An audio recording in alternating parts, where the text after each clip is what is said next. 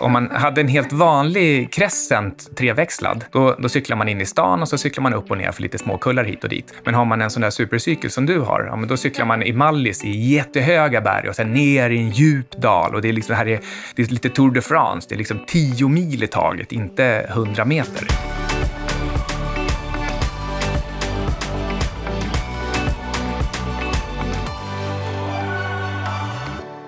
Hej Anna, du lyssnar på Outsiders. Nej, jag pratar i Outsiders. Ja, Hej Micke. hej. Vi ska snacka lite cykler idag, eller hur? Jajamensan. Och tyvärr inte landsvägscykling som jag höll på med en hel del förr. Får kanske inte veta, men jag har alltså varit och cyklat en hel del i bergen på Mallis. Nej, vi ska prata om supercykler. Inte en Cervelo eller en Venge, alltså, som jag cyklade på. Nej, okej. Nej, vi ska Hej. prata om supercyklar.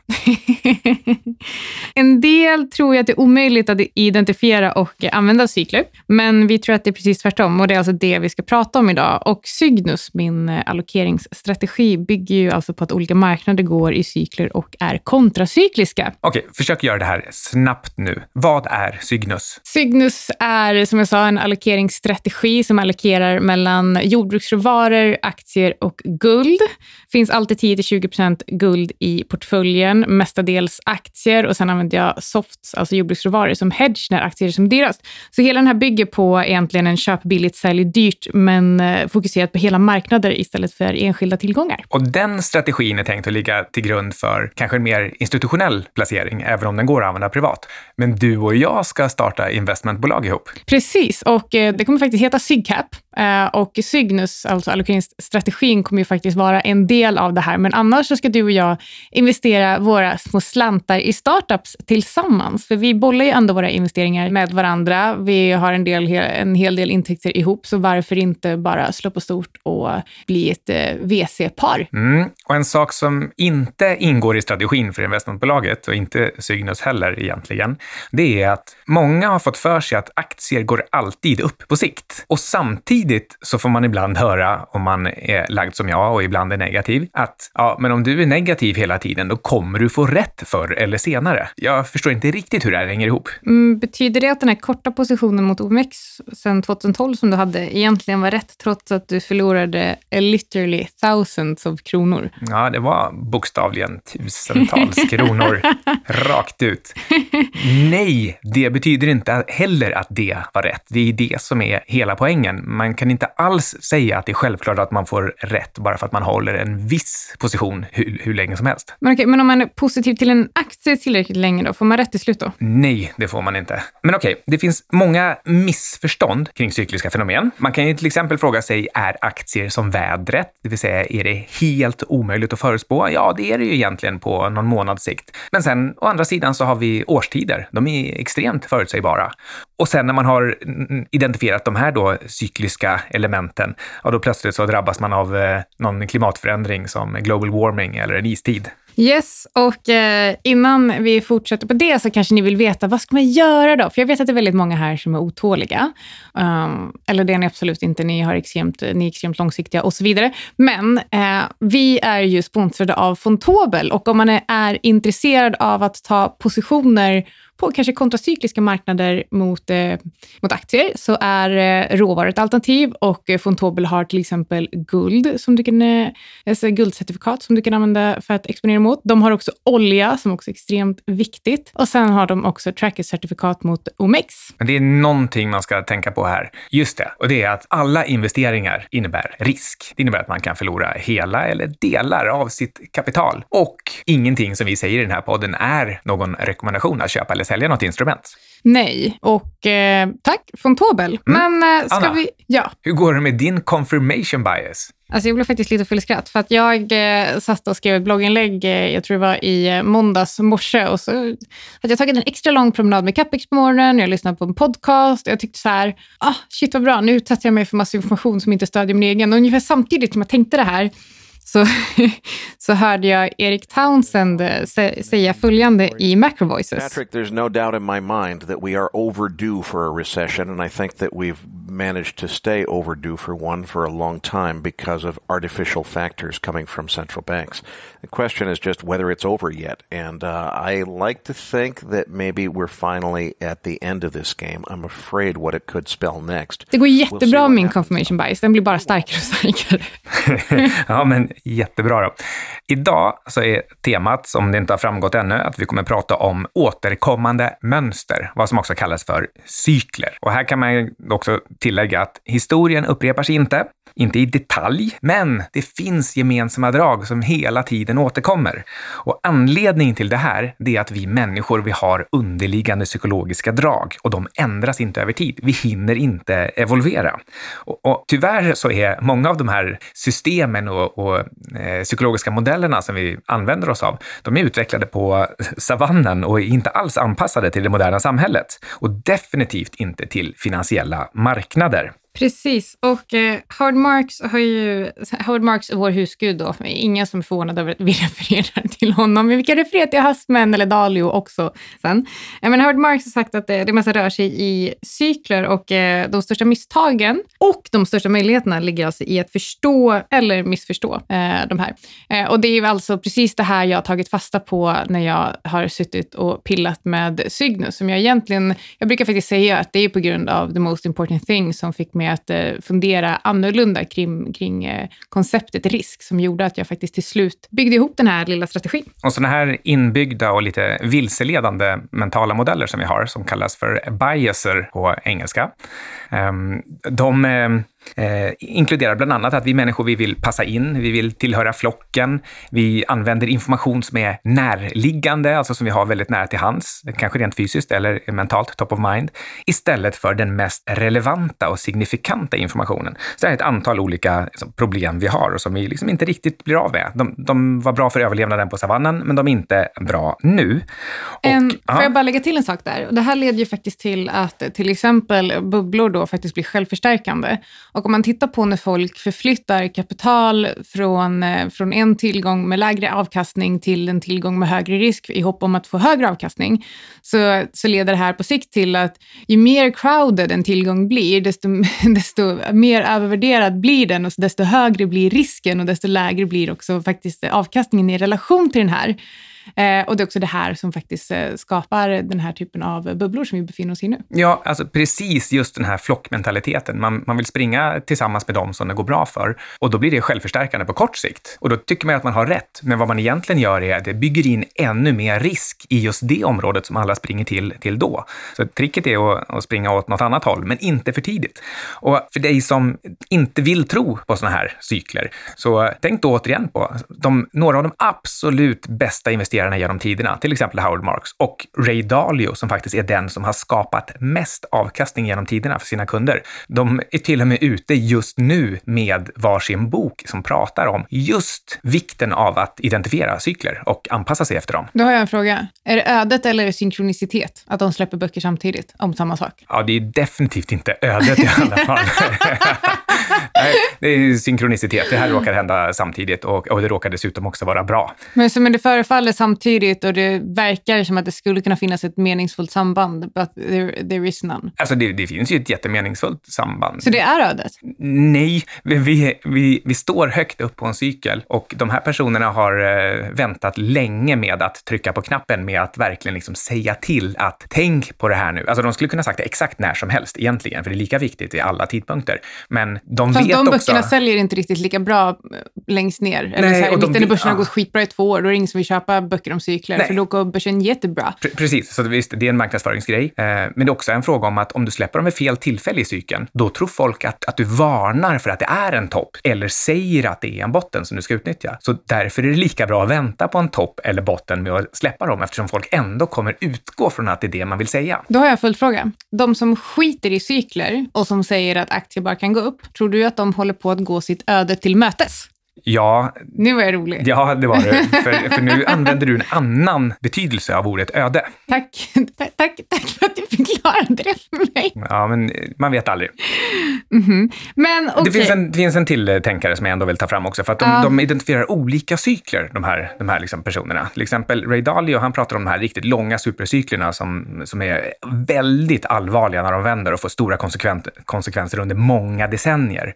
Howard Marks är mer ute efter konjunkturcykler och andra lite kortare cykler, men visst, han pratar om de andra också. Och sen finns det en, en, en tredje person, eh, John Hussman, som pratar om framförallt cykler i värderingar, alltså värder, värderingsmultiplar. Och de är också lite så självförstärkande. Men John Husman tycker ju att minusränta är jättebra. Nej, det tycker han inte. Det finns, det finns ingen tänkande person som tycker att det är jättebra. Men just Husman, han är ju så himla akademisk i sitt sätt att uttrycka sig annars. Men just när det kommer till eh, minusränta, då skriver han lite, då, då, uttrycker han sig på ungefär samma sätt som författarna till en av de böckerna om centralbanker som jag läser just nu. Increasingly retarded central bank policies. jajamän.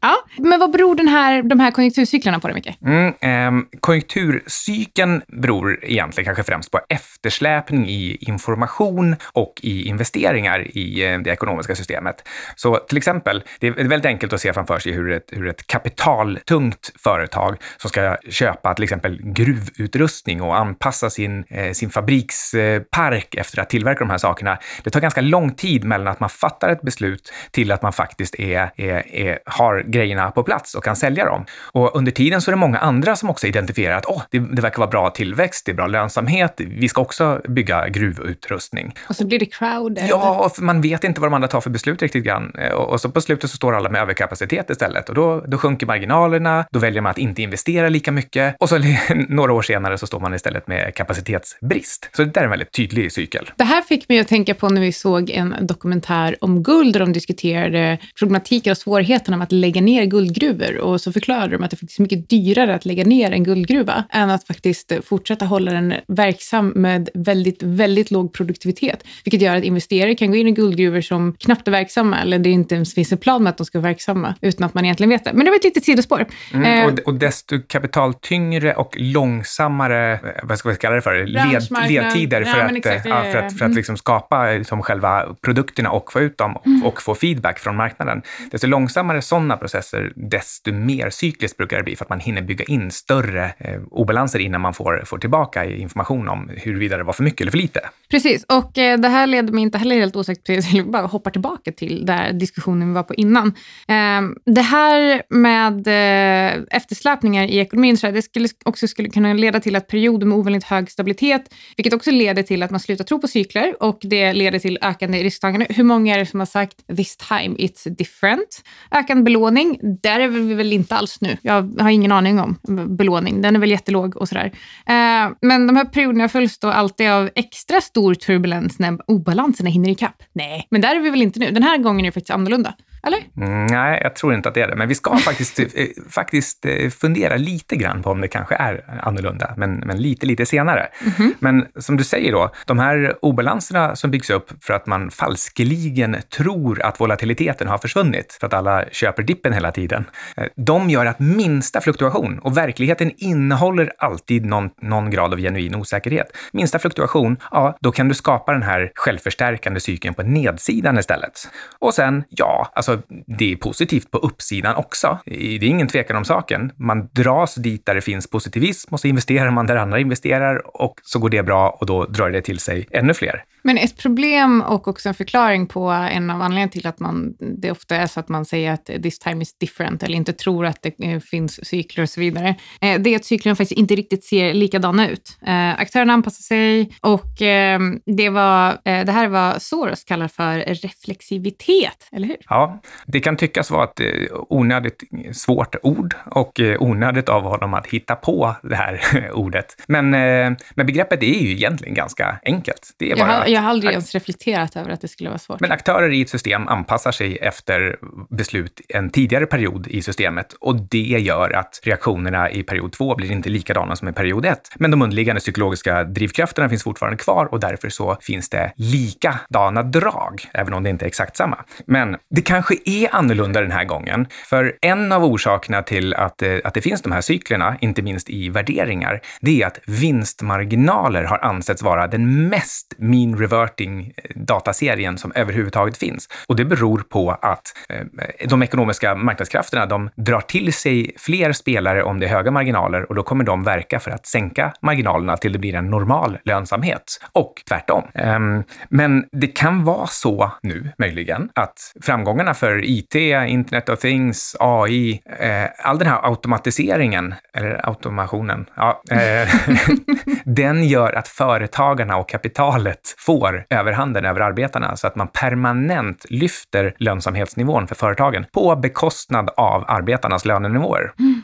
Det kan också vara så att vad vi har sett, det är antagligen så att de här hänger ihop. Eh, koncentrationen eh, av företag i olika branscher, den verkar också öka. Det är antagligen så att eh, de här antitrust, alltså konkurrenslagstiftning och konkurrensmyndigheter, de ligger lite steget efter just nu. Men är du, är du förvånad över det? Eller, eller så här, ja, det är, alltså, förlåt, men självklart ligger konkurrenslagstiftningen steget efter eftersom att saker och ting måste ske för att du ska kunna lagstifta om det. Alltså, det måste inte vara som det är ju så. Eh, eller förstår du vad jag menar? Ja, precis. Och, ja, och, och nu när det, sker det saker... Inte, det är ju inte så konstigt. Nej, och nu när utvecklingen är snabbare än vanligt, då hinner har, de inte med. Nej, plus att de har en backlog sen innan, så självklart. Mm, men, men då undrar jag, kan det då vara så, med tanke på vad vi har pratat om cyklikalitet tidigare, att nu är feedbacksystemet satt ur spel i det här, så vad det då kanske innebär, det att när väl konkurrensmyndigheterna kommer upp på banan igen, då gör de det desto mer. Så att det visar sig att det faktiskt blir så igen, att vinstmarginalerna blir min reverting och den här gången kanske ännu mer än vanligt, det vill säga vi får en undershooting. Ja, så kan det absolut vara. Men vi ska prata om en annan typ av cykel också. Mm. Eh, jag var ju inne lite innan på då att eh, landsvägscykling var min, en av mina hobbys innan jag övergick till centralbanker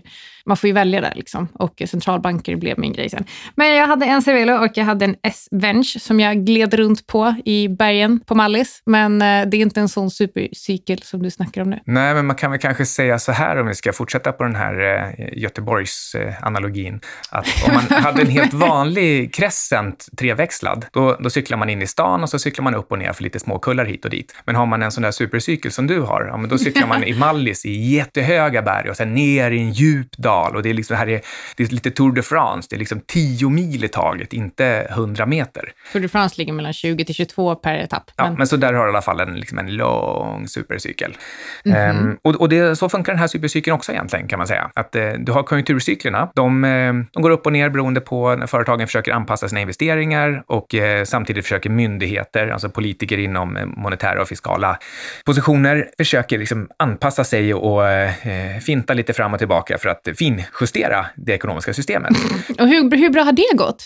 de förstärker bara och förstör alla, alla Men cykler. Det, det de gör, de gör lite som eh, ibland när eh, det som händer när till exempel sjukvården är överbelastad och eh, det, det slutar med att man bara behandlar alla symptom istället för att gå till botten med problemet. Så skulle jag vilja säga att penningpolitiken ser ut idag. Man tittar på så säger man vi har ett inflationsmål om 2% Oj, eh, hushållens räntekostnader är alldeles för höga så vi sänker räntan. Det är att behandla ett symptom. Ja, de behandlar symptomen och de är alltid liksom steget efter. Mm. Men, men vad som då händer är att de här, under de här vanliga konjunkturcyklerna, så för varje, varje botten så sänker man räntan lite extra och stimulerar lite extra från fiskalt håll. Men man, men man drar inte på bromsarna igen sen när ekonomin går upp, för då finns det ingen som vill liksom stoppa den. Så därför så låter man det gå lite för högt varje gång. Och då när nästa konjunkturcykel kommer, ja, då måste man stimulera extra mycket. Och när man har gjort det här fyra, fem gånger i rad, så det har gått 40-50 år, ja, då har man till slut kommit ner till noll i ränta och eh, maximala fiskala stimulanser, så det inte riktigt finns någonting mer att göra.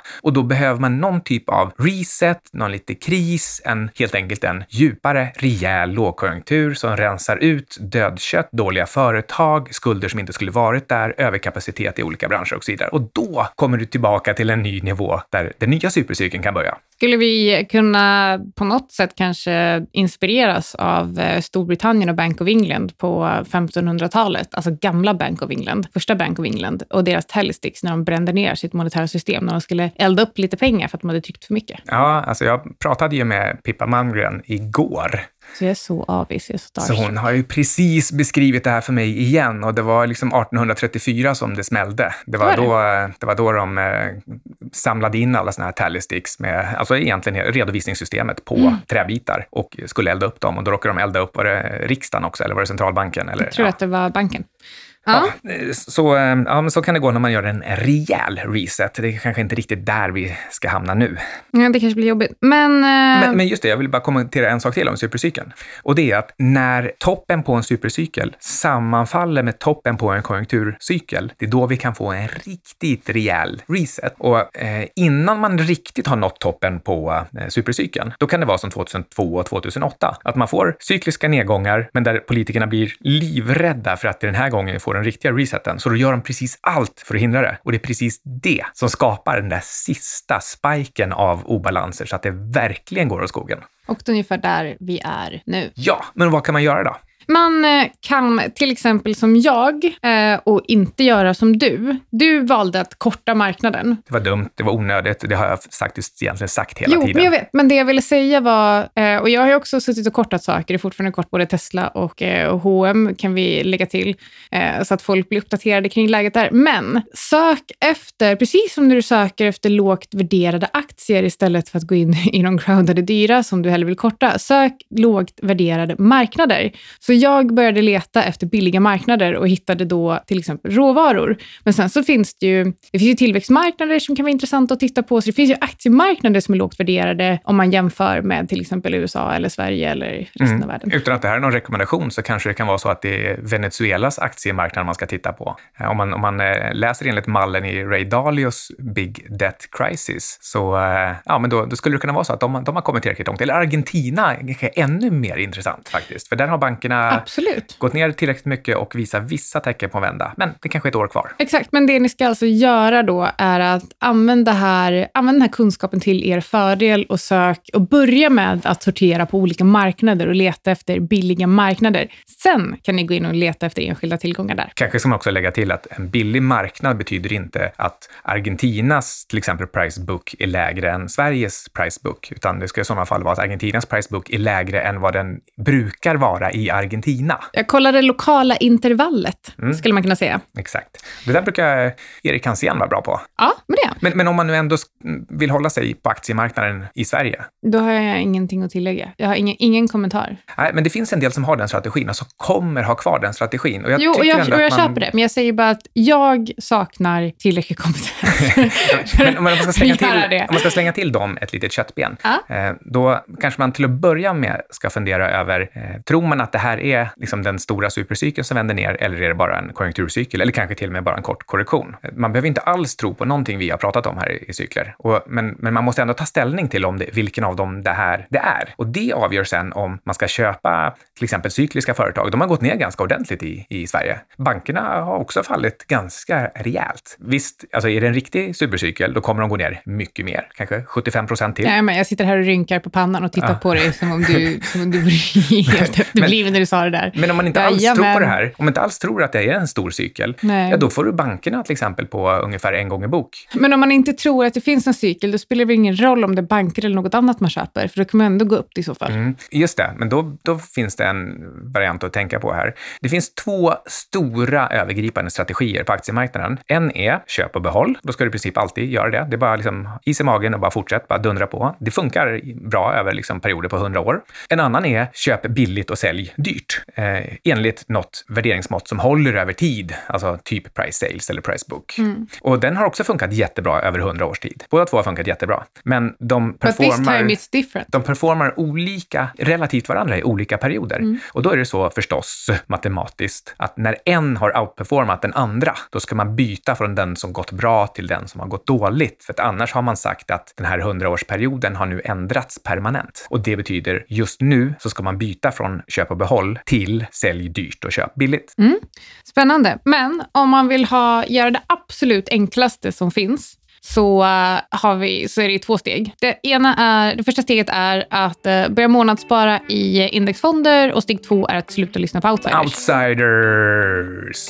Cyklarna i det här avsnittet redigerades av Alexander Marton. Jag vill också tillägga tack von Tobel igen. Eh, och kom ihåg att om ni är intresserade av att faktiskt eh, titta på kontracykliska marknader så har de certifikat som gör att ni kan exponera er på upp och nedsida. Ja, men eh, tänk på att det innebär alltid risk. Så ta det försiktigt. Det här är ingen rekommendation. Du kan förlora hela eller delar av ditt kapital. Tack så mycket. Hej.